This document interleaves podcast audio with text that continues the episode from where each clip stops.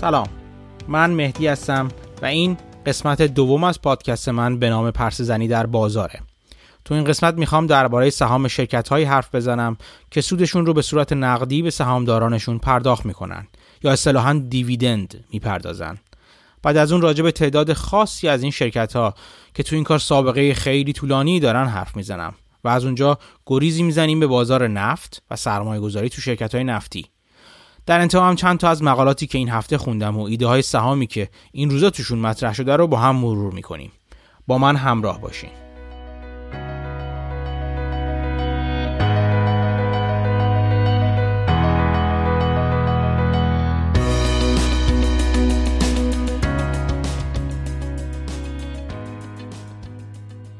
صحبتمون رو با تعریف ساده سود نقدی سهام یا دیویدند شروع کنیم.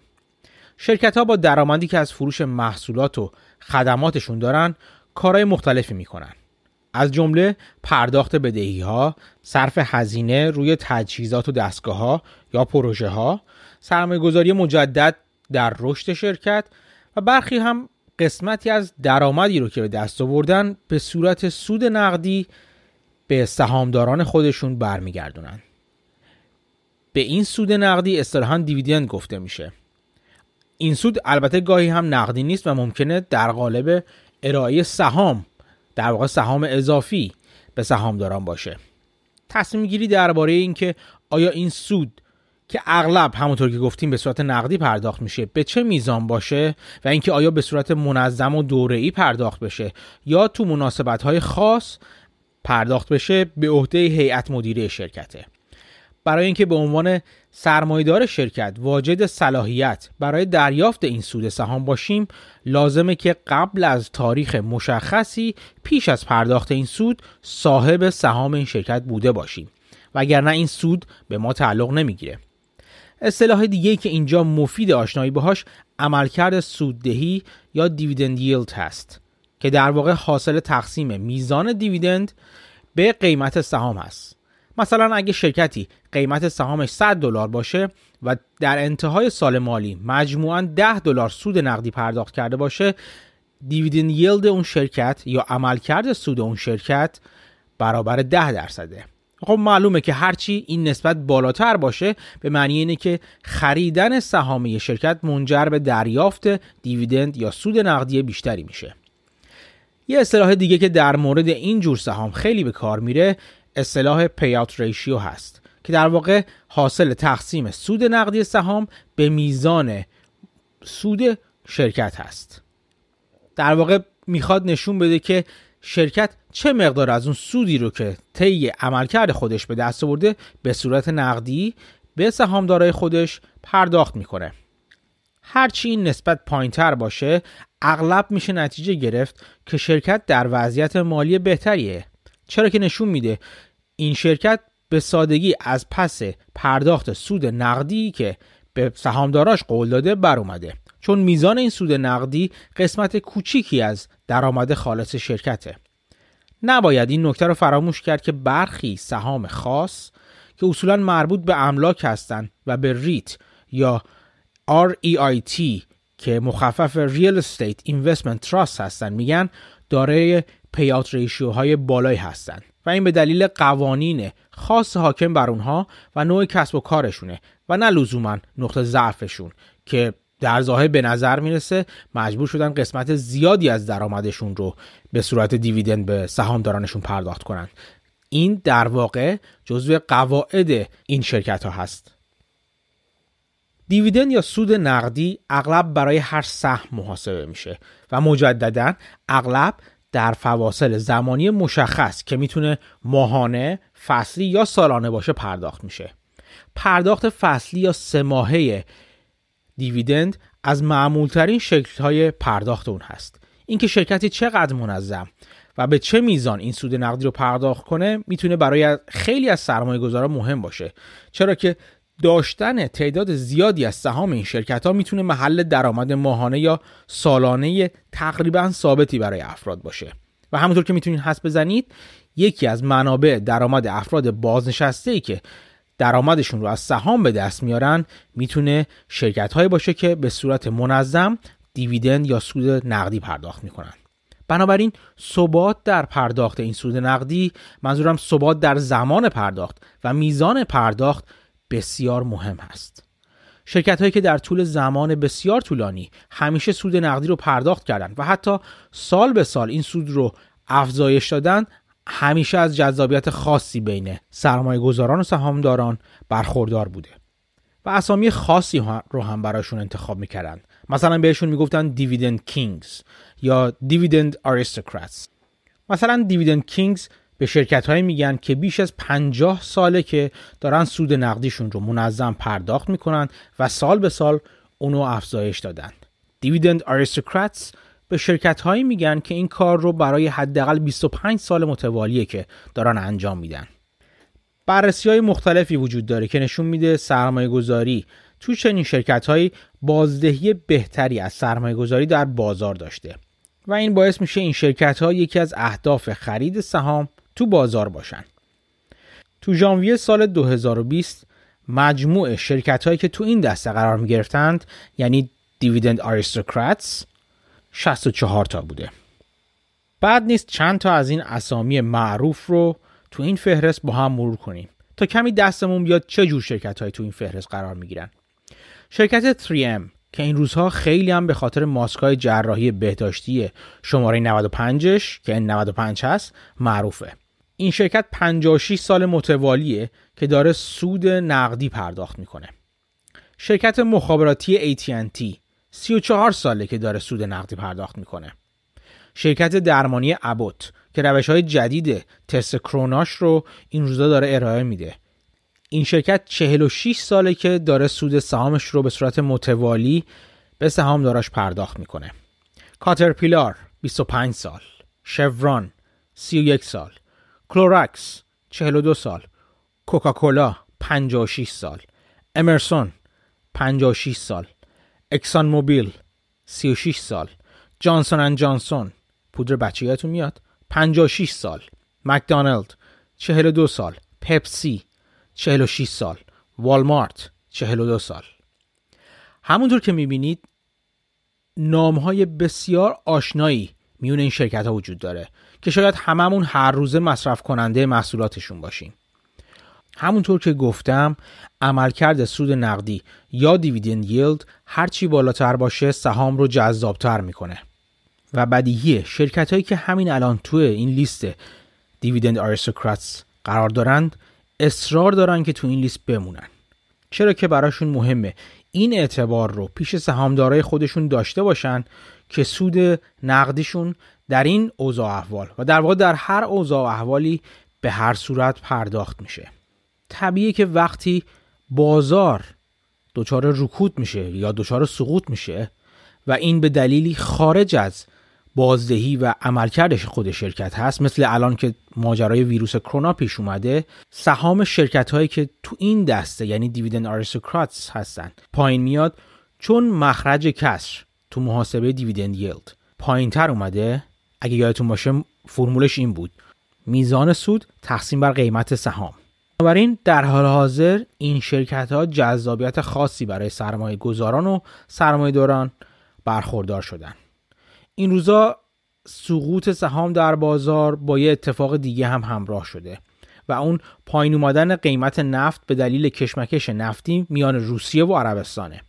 اگه دقت کنید می‌بینید که تو لیست شرکت های دیویدند آریستوکراتس که ازشون اسپردیم اسم دو تا شرکت نفتی وجود داره و در واقع فقط دوتا این شرکت ها شوران و اکسان موبیل هستند بنابراین طبیعیه که سهام پایین اومده این دو شرکت در حال حاضر دارای عملکرد سود نقدی بالاتری باشه و خریدن سهامشون جذاب به نظر برسه.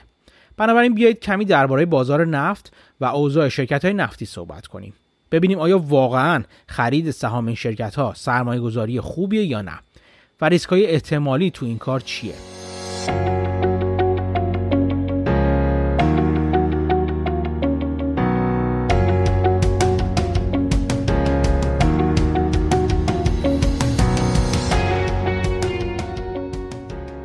ماه گذشته یکی از پرتلامتومترین ماها در مورد قیمت نفت بود.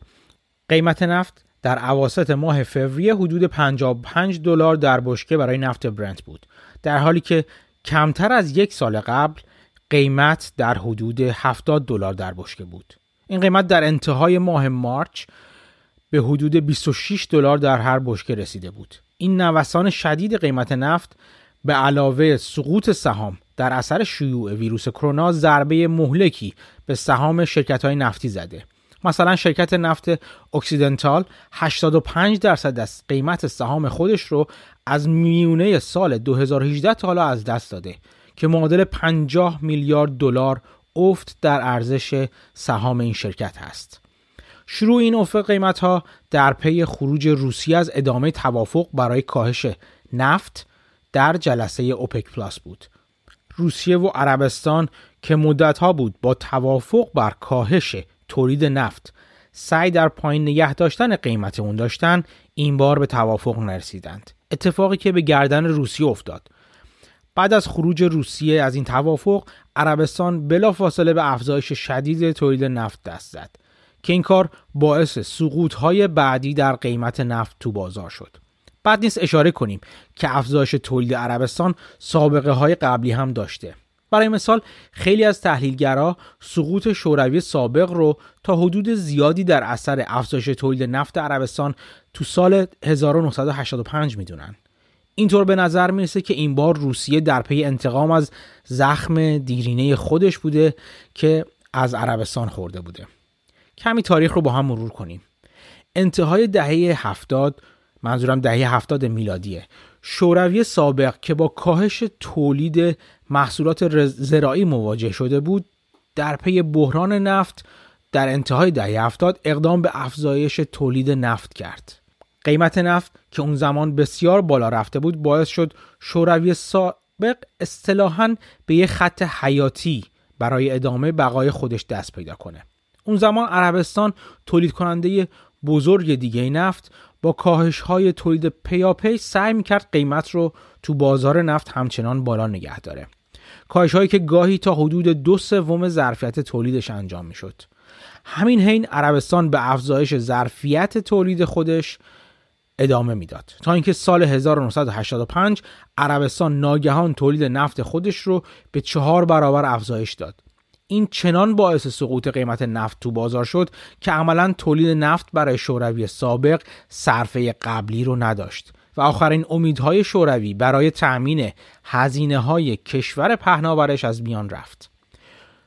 از اون زمان تا فروپاشی شوروی تو دهه 90 زمان چندانی طول نکشید. ولی این هم آخرین باری نبود که عربستان با افزایش تولید نفت خودش سعی می کرد تغییر بده چیدمان بازیگرای صنعت نفت رو. بعد از دوران طولانی قیمت بالای نفت وقتی فناوری hydraulic fracking یا fracking اصطلاحا پای نفت shale آمریکا رو به بازارهای جهانی باز کرد عربستان با بازیگر جدیدی روبرو شده بود که با پایین آوردن قیمت نفت سیطره عربستان بر بازارهای جهانی رو به مخاطره میانداخت. این بار عربستان باز هم با افزایش تولید نفت خودش و حتی روانه کردن ذخایر نفتی خودش به بازار سعی کرد رقیب جدید رو از صحنه به در کنه. ولی مکانیزم این کار چیه؟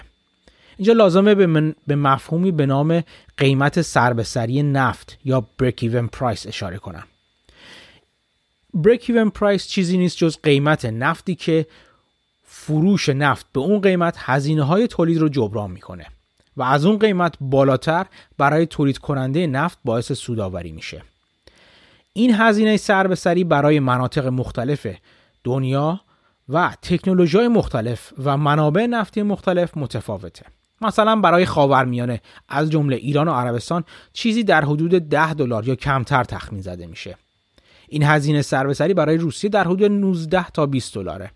همین هزینه سربسری برای تولید کنندگان نفت شیل آمریکا از حدود 60 دلار شروع شد و تا حدود 40 دلار پایین اومد. حدود سال 2013 وقتی عربستان می‌خواست تولید کننده های نفت شیل آمریکا رو از صحنه بیرون کنه تولید نفت خودش رو افزایش داد و عمدن باعث کاهش قیمت نفت تو بازارا شد به این امید که قیمت نفت به زیر قیمت سربسری برای تولید کننده های آمریکایی برسه و تولید نفت رو برای اونها از صرفه خارج کنه و در انتها موجب ورشکستگیشون بشه. برای این کار علاوه بر صرف نظر کردن از مقادیر زیادی از سود فروش نفت خودش اقدام به فروش قسمتی از ذخایر نفتی خودش هم کرد. این کار اگرچه باعث اعمال فشار روی تولید کنندگان آمریکایی شد و حتی بعضا باعث ورشکستگی تعدادی از اونا شد ولی دسترسیش اون شرکت ها به منابع ارزون مالی که با پایین اومدن بهره بانکی در اون زمان در اختیارشون بود باعث شد این شرکت ها همچنان به بقای خودشون ادامه بدن. بعد از یه مدت عربستان که دید تلاشش برای ورشکسته کردن این شرکت ها عقیم مونده دست از این استراتژی برداشت و در طی این مدت مقدار زیادی از سود بالقوه خودش رو هم از دست داد. این بار ولی با شیوع ویروس کرونا و کاهش تقاضای نفت در بازار از جمله چین که یکی از مصرف کننده های عمده نفته ظاهرا عربستان فرصت رو برای حمله دوباره مناسب دیده. مقایسه قیمت نفت سربسری عربستان که در حدود 10 دلاره با روسیه که حدود 19 دلاره و مقایسه هر دو اینا با آمریکا که حدود 40 تا 60 دلاره نشون میده که عربستان ظاهرا این بار در پی یکسره کردن کار شرکت های نفتی آمریکایی هست. این رو در کنار این واقعیت بذارید که آمریکا برای مقابله با طبعات اقتصادی شروع ویروس کرونا مجبور شده کمک های مالی بسیار زیادی به مردم و شرکتاش بکنه. و شاید عربستان حساب می‌کنه این بار می‌تونه دست شرکت های نفتی آمریکایی رو از اعتبارات مالی بانکی کوتاه نگه داره. ولی فراموش نکنیم که این کار عربستان برای خود عربستان هم کم دردناک نیست. علاوه بر قیمت سربسری تولید نفت که قبلا تعریف کردیم یه مفهوم دیگه هم وجود داره به نام قیمت سربسری بودجه برای نفت. و این به این معناست که قیمت نفت چقدر باید باشه تا توازن بودجه در بودجه هر کشور ایجاد بشه.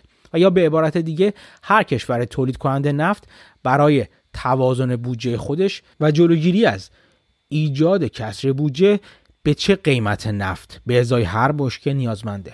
جالبه بدونید عربستان تو سالهای اخیر بعد از حضور بن سلمان و اقدامات اجتماعی مختلف برای توسعه اجتماعی تو کشور نیازمند قیمت سربسری بودجه‌ای نفتی در حدود 85 دلاره تا بودجه خودش رو متوازن نگه داره. این قیمت سربسری بودجه‌ای برای روسیه در حدود 50 تا 60 دلاره. بنابراین عربستان تو جنگ نفتی که شروع کرده خودش آنچنان هم ضربه ناپذیر نیست و این رو تا ابد نمی‌تونه ادامه بده. چرا که با کسری بودجه هنگفتی مواجه میشه. در واقع برخلاف چیزی که در ابتدا به نظر می‌رسید جنگ نفتی بین عربستان و روسیه نیست و ظاهرا در واقع بین عربستان و شرکت های نفت شیل آمریکاست. این نکته بود که چند روز پیش پوتین هم به اون اشاره کرد و گفت ما مشکلی با پایین اومدن قیمت نفت با عربستان نداریم. زمانی که قیمت نفت تو بازار از قیمت سر به سری بودجه ما که حدود 50 تا 60 دلار پایینتر نیاد. حالا ببینیم تو این اوضاع احوال وضعیت شرکت های نفتی آمریکایی چطوره؟ همونطور که گفتیم قیمت سر به سری نفت برای این شرکت ها از حدود 43 دلار تا حدود 70 دلار متغیره. بسته به اینکه کدوم شرکت داریم داره راجبش حرف می‌زنیم و کدوم حوزه نفتی. پس همونطور که می‌بینید خیلی وقته که خیلی از این شرکت ها با نفت حدود 55 دلاری هم در واقع دارن به صورت ضررده به زندگیشون و به بقاشون ادامه میدن. چطوری این کار رو می‌کنن؟ به روش های مختلف. یکی از این روش ها گرفتن وامای با بهره پایینه. در واقع عقب انداختن تعهدات جاریشونه. روش دیگه اصطلاحا معروف به هج کردن نفت. به این معنی که وقتی وارد قرارداد فروش نفت به مشتری میشن با فروختن قراردادهای آتی نفت در واقع خودشون رو تا حدی در برابر پایین اومدن قیمت نفت در آینده نزدیک بیمه می‌کنن. و البته برای این کار هزینه ای هم پرداخت می‌کنن.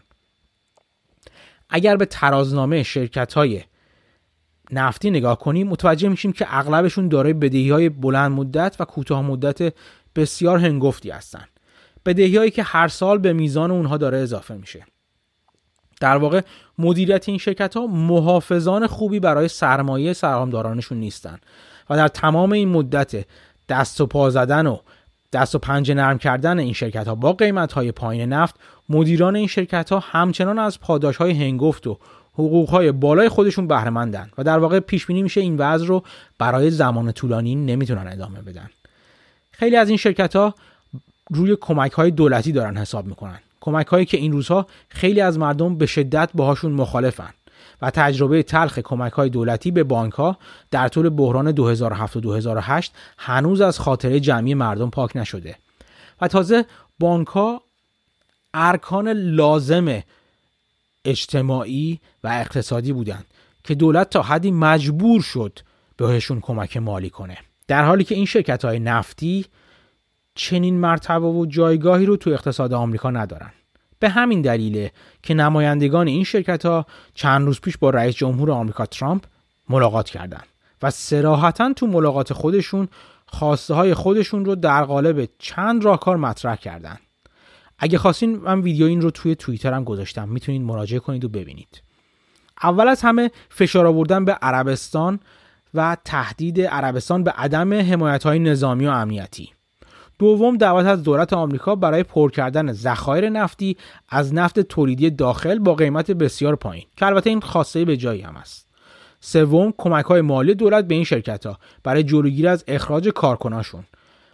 همه اینا نشون میده اوضاع این شرکت ها چندان مناسب نیست. اگر کسی می‌خواد سهام این شرکت ها رو به این دلیل که این روزا قیمتشون پایین اومده به عنوان هدف مناسبی برای سرمایه گذاری در نظر بگیره باید حواسش به این نکته باشه که اوضاع مالی این شرکت ها رو خوب بررسی کنه و ببینه آیا توان بقا تو شرایط فعلی که قیمت نفت ممکنه تا مدت ها پایین بمونه و زیر قیمت سربسری تولید برای این شرکت ها باشه رو دارن این شرکت ها یا نه. برگردیم به موضوع سود نقدی سهام و شرکت هایی که مدام در حال افزایش سود سهام خودشون بودن. گفتیم که شرکت هایی که قادر به انجام این کار تو مدت طولانی مثلا 25 سال گذشته بودن معروفن به آریستوکرات های سود نقدی.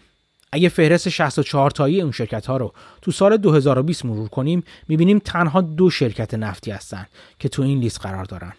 اون دو شرکت نفتی شوران و اکسان موبیل هستن. هر دو این شرکت ها مثل باقی شرکت های نفتی دارای بدهی های هنگفت طولانی مدت و کوتاه مدت هستند و بعضا این بدهی ها در طول زمان افزایش هم پیدا کرده که دلیلش تا حدودی واضح به نظر می‌رسه. این شرکت ها برای اینکه هزینه های جاری خودشون رو بپردازن مدام به قرض کردن پرداختن. هزینه های جاری که پرداخت سود نقدی متناوب و منظم هم یکی از اونهاست. یکی دیگه از این هزینه تلاش این شرکت ها برای سرمایه گذاری در کاهش هزینه تولید نفت هست. یا سرمایه گذاری تو انرژی های نوین مثل انرژی خورشیدی. سرمایه گذاری که هنوز به نتیجه محکم و قطعی نرسیده. باید توجه کنیم که به نظر نمی‌رسه هیچ یک از این دو شرکت به راحتی شرکت های کوچیک دیگه مجبور به ورشکستگی بشن. چرا که هنوز رتبه اعتباری بسیار خوبی دارن. و دسترسی به تامین اعتبار با هزینه اندک رو دارن. از جمله تو خبرها اومده بود که همین چند روز پیش این شرکت ها حدود 32 میلیارد دلار اعتبار برای گذر از بحران کاهش قیمت نفت برای خودشون دست و پا کردن. و واضحه که هیچ کدوم از این دو شرکت نمی‌خوان به راحتی از فهرست آریستوکرات های سود نقدی بیرون بیان. گفتم تلاشی که برای حفظ اعتبار و حیثیتشونه بین سهامدارانشون. ولی این روزها ممکنه به بهای گذافی براشون تموم بشه. نکته مثبتی که باید بهش اشاره کرد اینه که درآمد هر دوی این شرکت ها برخلاف سایر شرکت های کوچکتر نفتی تنها از استخراج و فروش نفت خام نیست بلکه هر دوی اونها دارای محصولات دیگه هم هستند از جمله محصولات پالایشگاهی و شیمیایی. اتفاقا با پایین اومدن قیمت نفت سوددهی این محصولات بالاتر هم رفته و تا حدودی ضربه ناشی از پایین اومدن قیمت نفت رو به این شرکت ها جبران می‌کنه. ولی این نکته رو نباید از نظر پنهان نگه داشت که پایین اومدن قیمت سهام این شرکت ها تنها به دلیل پایین اومدن قیمت نفت نیست بلکه به دلیل شیوع ویروس کرونا هم هست. اتفاقی که باعث کاهش تقاضا تو بازار شده. از جمله تقاضا برای محصولات پالایشگاهی و پتروشیمیایی که الان صحبتشون کردیم. بنابراین آینده چندان هم برای این شرکت ها درخشان و روشن نیست. خلاصه همه این حرفا این بود که پایین اومدن قیمت نفت و در نتیجه پایین اومدن قیمت سهام این دو قول نفتی که هر کدوم حدودا 100 ساله که مشغول فعالیت هستند اگرچه به دلیل بالا بردن بازدهی سود سهام یا دیویدند ییلدشون سهام جذابی برای بررسی به نظر می‌رسن ولی تو خرید اونها نباید عجله کرد. و پیش از هر اقدام به خریدی باید نکات بسیار مهمی رو بررسی کرد. از جمله اینکه آیا توانایی بقا تو شرایط پایین موندن قیمت نفت تا زمان طولانی رو دارن یا نه؟ در واقع باید به این تحلیل برسیم که پایین موندن قیمت نفت تا کی می‌خواد ادامه پیدا کنه. تو جلسه اوپک plus که روز پنجشنبه تشکیل شد عربستان و روسیه مجموعا متعهد به کاهش 8 میلیون بشکه نفت در روز شدند این مقدار برای کل اوپک plus 10 میلیون بشکه در روز تا ماه June تعهد شده. کشورهای اوپک plus امیدوارن که نشست کشورهای G 20 یا G 20 هم بتونه تعهد کاهش نفت 5 میلیون بشکه ای رو به همراه داشته باشه. و مجموع کاهش تولید نفت رو به 15 میلیون بشکه برسونه.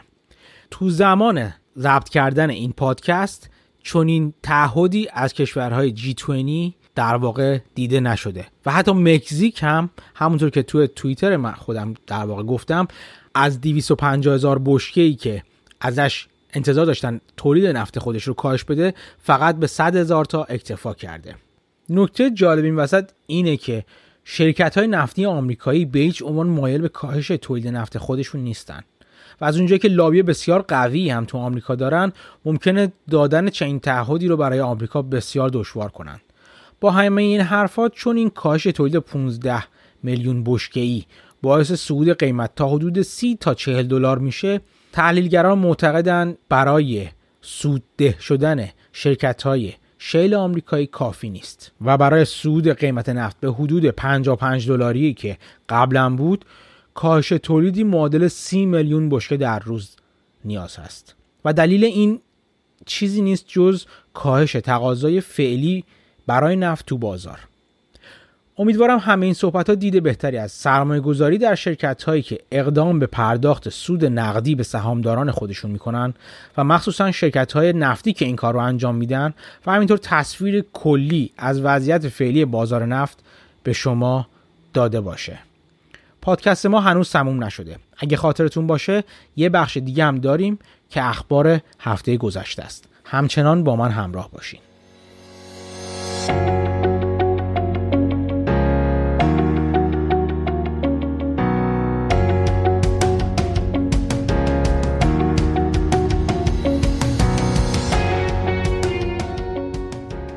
مقاله اولی که مرور می‌خوایم با هم بکنیم درباره وارن بافت هست و از مجله برانز. این مقاله تقریبا داغ داغه چون همین برانز مربوط به همین امروز هست. تو این مقاله به این پرداخته میشه که وارن بافت که در واقع مدیر عامل شرکت برکشایر هاتاوی هست این روزها خیلی ساکت به نظر می‌رسه. وارن بافت و در واقع شرکت برکشایر هاتاوی مدت طولانیه که مقادیر زیادی پول نقد رو در واقع تو حساب خودشون دارن. و خیلی تحلیلگرا همیشه منتظر هستن ببینن که این بار بافت چه شرکتی رو برای خرید انتخاب می‌کنه. بافت مدت هاست که خرید بزرگی نکرده. سود نقدی هم هیچ وقت پرداخت نمی‌کنه. بنابراین این میزان فراوون پول نقد تو حسابش همیشه انتقادات و سوالهای زیاد رو به همراه داشته. در زمان نوشته شدن این مقاله بافت حدود 128 میلیارد دلار پول نقد یا معادلش به صورت اوراق قرضه بسیار کوتاه مدت در حساب برکشایر انباشته کرده بوده. یه بار مفصل براتون توضیح میدم که چرا خرید کردن برای کسی مثل بافت. با این همه پول کار آسونی نیست. همینقدر بهتون میگم که بافت مثل من و شما نمی‌تونه سهام شرکت کوچیک رو انتخاب کنه و قسمتی از سهام اون شرکت رو بخره. این اتفاقی توی بازدهی کل برکشایر ایجاد نمی‌کنه. برای این بافت به شرکت های بزرگی احتیاج داره که قسمت عمده از سهامشون رو یا کلشون رو بخره تا بازدهی سهام شرکت خودش برکشایر رو تا حدودی جابجا جا کنه. تو بحران قبلی بافت این کار رو کرد. وقتی بانک گلدمن ساکس و شرکت جی ای دچار مشکل شده بودن بافت به طرزی خاص که جای توضیح جداگانه داره وارد شد و قسمتی از سهام این شرکت ها رو خرید و بهشون کمک مالی کرد. این کار همون شرکت ها رو نجات داد و هم برای بافت خیلی سودآور بود. حالا این بار هم تو بحران فعلی خیلی ها همچنان منتظرن ببینن بافت با این انبوه 128 میلیارد دلاری خودش چه کار می‌خواد بکنه. این نکته رو هم بگم که بافت تنها کسی نیست که تو شرکت برکشایر اقدام به خرید سهام می‌کنه. شرکت برکشایر در واقع یک هلدینگ بزرگ است مجموعی از شرکت های مختلف و قسمتی از اون هم با پول نقدی که این شرکت داره به خرید قسمتی از سهام شرکت های دیگه اقدام می‌کنه. اون بخش پورتفولیو یا در واقع سهامداری که توی شرکت برشار هست توسط سه نفر اداره میشه. خود بافت و دو تا در واقع دستیارش. این دو دستیار دستیارهای جوونی هستن که طی سالهای اخیر به شرکت برکشایر اضافه شدن. بافت 15 میلیارد دلار در اختیار هر کدومشون قرار داده که در واقع پورتفولیوی سهام خودشون رو درون برکشایر داشته باشن. خود بافت مدیریت باقی پول نقد و خریدن سهام رو به عهده داره. اتفاقا بازدهی این دوتا دستیار بافت در سالهای اخیر از خود بافت بهتر بوده. کار نقدی که بافت گاهی با پول نقد خودش می‌کنه اینه که سهام خود برکشایر رو در واقع از بازار باز خرید می‌کنه وقتی از نظر خودش و با محاسباتی که انجام میده و البته حدسهایی هم در, در موردش زده میشه قیمت سهام برکشایر تو بازار از میزانی که خود بافت تشخیص میده ارزش واقعی سهام هستش پایین تر میاد بافت قسمتی از سهام شرکت رو تو بازار به صورت آزاد خریداری می‌کنه و با این کار چون ارزش سهام ارزش کل شرکت که ثابت هست چون تعداد سهام موجود در بازار رو کم می‌کنه بنابراین ارزش و قیمت هر سهم رو بالا می‌بره. به این کار میگن بای بک که اصولا یکی از راههایی هست که شرکت ها سهام خودشون رو قیمت سهام خودشون رو تو بازار تقویت می‌کنن. و البته میشه به صورت نادرست هم انجام داد. چیزی که این روزها خیلی از شرکت های هوایی و خطوط هوایی آمریکایی رو به دردسر انداخته و انتقادات زیادی رو متوجه مدیریت اون شرکت ها کرده. ولی بافت این کار رو خیلی به خوبی انجام میده و واقعا به هر بار باعث بالا رفتن ارزش سهام برکشایر میشه. این نکته هم بعد نیست بگم که سهام برکشایر دو کلاس مختلف دارن کلاس A و کلاس B. تفاوتی تو این دوتا کلاس نیست مگر قیمتشون. در واقع از یک زمانی یک سالی به بعد بافت برای اینکه سهام برکشایر خیلی گرون شده بود سهامش رو خورد کرد و کلاس B رو گذاشت. در واقع یک جورایی مینی سهام هستن اینها. سهام کلاس A بافت الان در حدود 290 هزار دلار به ازای هر سهم معامله میشه. همونطور که می‌بینید اصلا ارزون نیست خریدن یک سهمش. در واقع میشه گفت ثروت یک نفر آدم هست یک سهم برکشایر. به خاطر همین برای اینکه بافت بتونه شناوری سهام تو بازار رو اضافه کنه و باعث بشه مردم بتونن راحت بخرن چون اون زمان کسایی هم پیدا شدن که سهام بزرگ برکشایر رو میخریدن و خورد می‌کردن و در واقع شرکت خودشون رو سهام شرکت خودشون رو به مردم میفروختن و در واقع واسطه بین بافت و سهامدارا و مردم عادی شده بودن.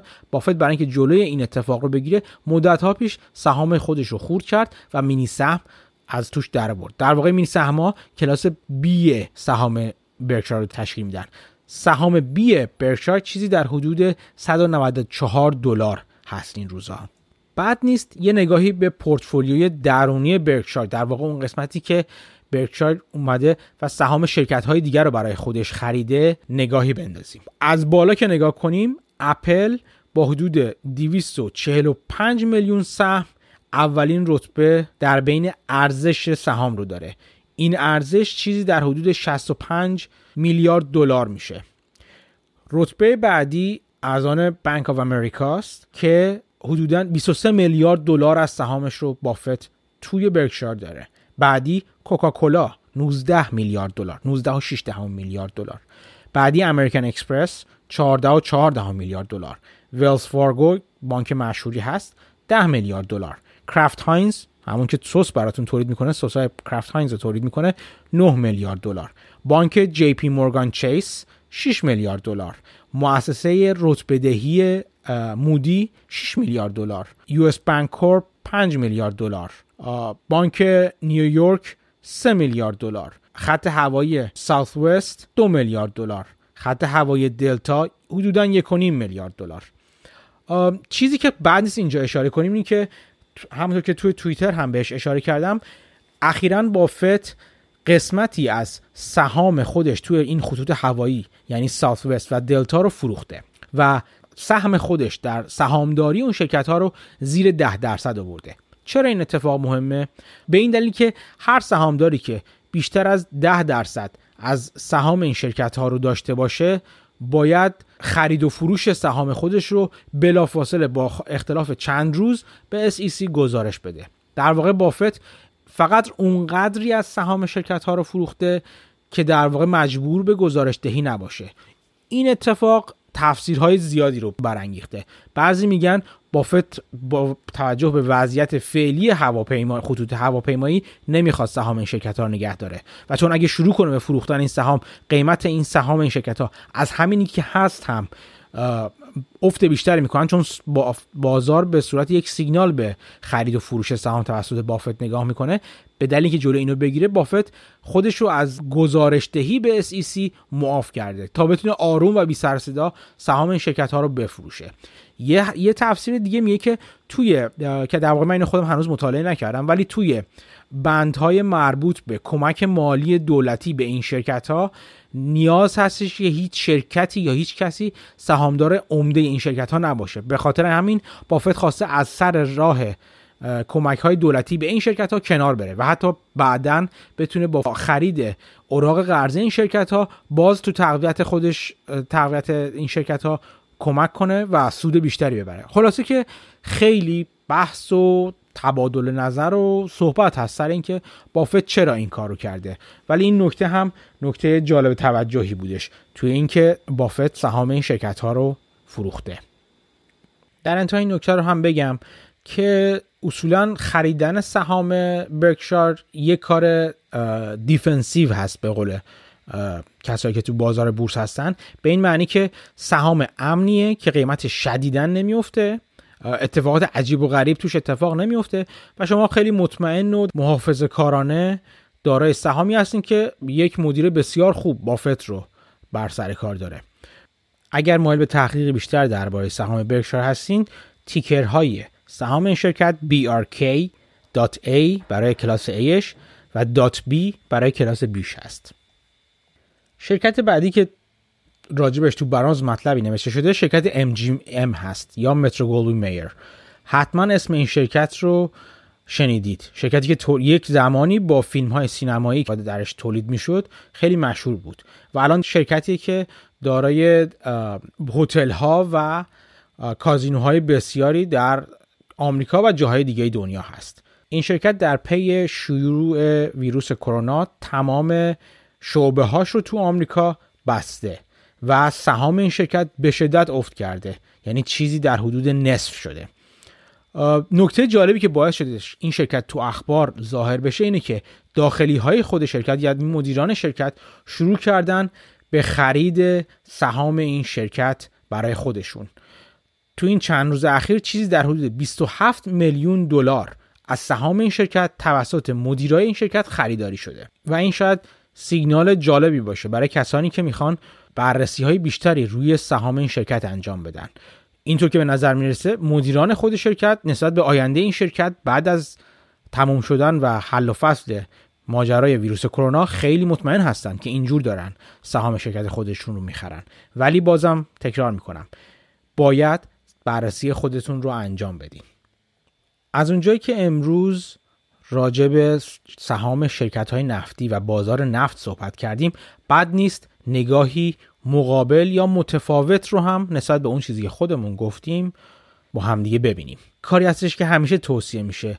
اگر به دیدی پایبند هستین حتما نگاه مخالفتون رو توی سهام بخونید. اگر اعتقاد دارین شرکتی خیلی خوب سهامش عمل می‌کنه اصلا نرین سراغ این که تایید نامه های این که چرا این سهام خوبه. برید سراغ اون کسانی که ایراد گرفتن با نظر شما مخالفن. و بالعکس مثل ما. ما خیلی امیدوار نبودیم توی بخش اول پادکست که سهام شرکت های نفتی سهام جالبی باشن. اجازه بدید که یه نگاهی هم به نظر مخالف بندازیم. اینجا راجع به نیکولاس کرین صحبت می‌کنیم که تحلیلگر مالی شرکت برنستین هست. نیکولاس گرین اینطور که در رزومش نوشته شده از حدود سال 2014 داره سهام شرکت های نفتی رو پوشش میده و اونا رو بررسی می‌کنه و در طول کل این مدت هیچ وقت توصیه به خرید شرکت سهام شرکت نفتی نکرده. ولی حالا وقتی نفت وارد قیمت سی دلاری خودش شده توی تحلیلی که کرده اعلام کرده که تا 60 درصد بعضی از شرکت های نفتی امکان بالا رفتن قیمت دارن. و اگر قیمت نفت به 40 دلار برسه می‌تونن تا حدود 80 درصد قیمتشون رشد پیدا کنه. البته این تحلیلگر هم به نظری که در قسمت اول پادکست گفتیم سهه گذاشته. یعنی اشاره کرده که شرکت های نفتی که مدام دارن دیویدند پرداخت می‌کنن یا سود نقدی پرداخت می‌کنن و ترازنامه مالی مناسبی ندارن و از اوضاع مالی مناسبی برخوردار نیستن علاقه بهشون نداره و به نظرشون به نظرش می‌رسه که در واقع این شرکت ها در راه نابود کردن سرمایه سرمایه دارا قدم برمیدارن. ولی با همه این اصاف در مورد بعضی از شرکت های نفتی خیلی خوشبین هست. بیایم ببینیم شرکت هایی که این آقای نیکولاس کرین بهشون علاقه داره و فکر می‌کنه آینده بهتری دارن کدومو هستن. توی شرکت های نفتی اشاره کرده به بیکر هیوز که نمادش BKR هست و نشنال اویل ویل وارکو که NOV هست. همینطور تناریس که نمادش TEN هست. TEN تو شرکت های اروپایی گفته که به شرکت آفشور SBM علاقه منده. نمادش SBMO و شرکت سابسی 7 که نمادش SUBC هست. همینطور به شرکت سایپم که نمادش SPM هست هم علاقه منده. ایشون مجموعا دوازده شرکت رو به عنوان شرکت هایی که خریدش رو توصیه کرده طبقه بندی کرده. به جز شرکت هایی که گفتیم شرکت United Kingdom Hunting HTG شرکت تکنیپ FMC FTI شرکت شلومبرجر SLB هلمبریک و پین HP پتروفک PFC شرکت هایی هستن که ایشون معرفی کردن به عنوان اهداف خرید در بین شرکت های نفتی که در واقع پتانسیل رشد قیمت خوبی رو دارن. تاکید چندین باره بر اینکه مطالعه در مورد این شرکت ها با خودتون هست و این یک توصیه به خرید نیست.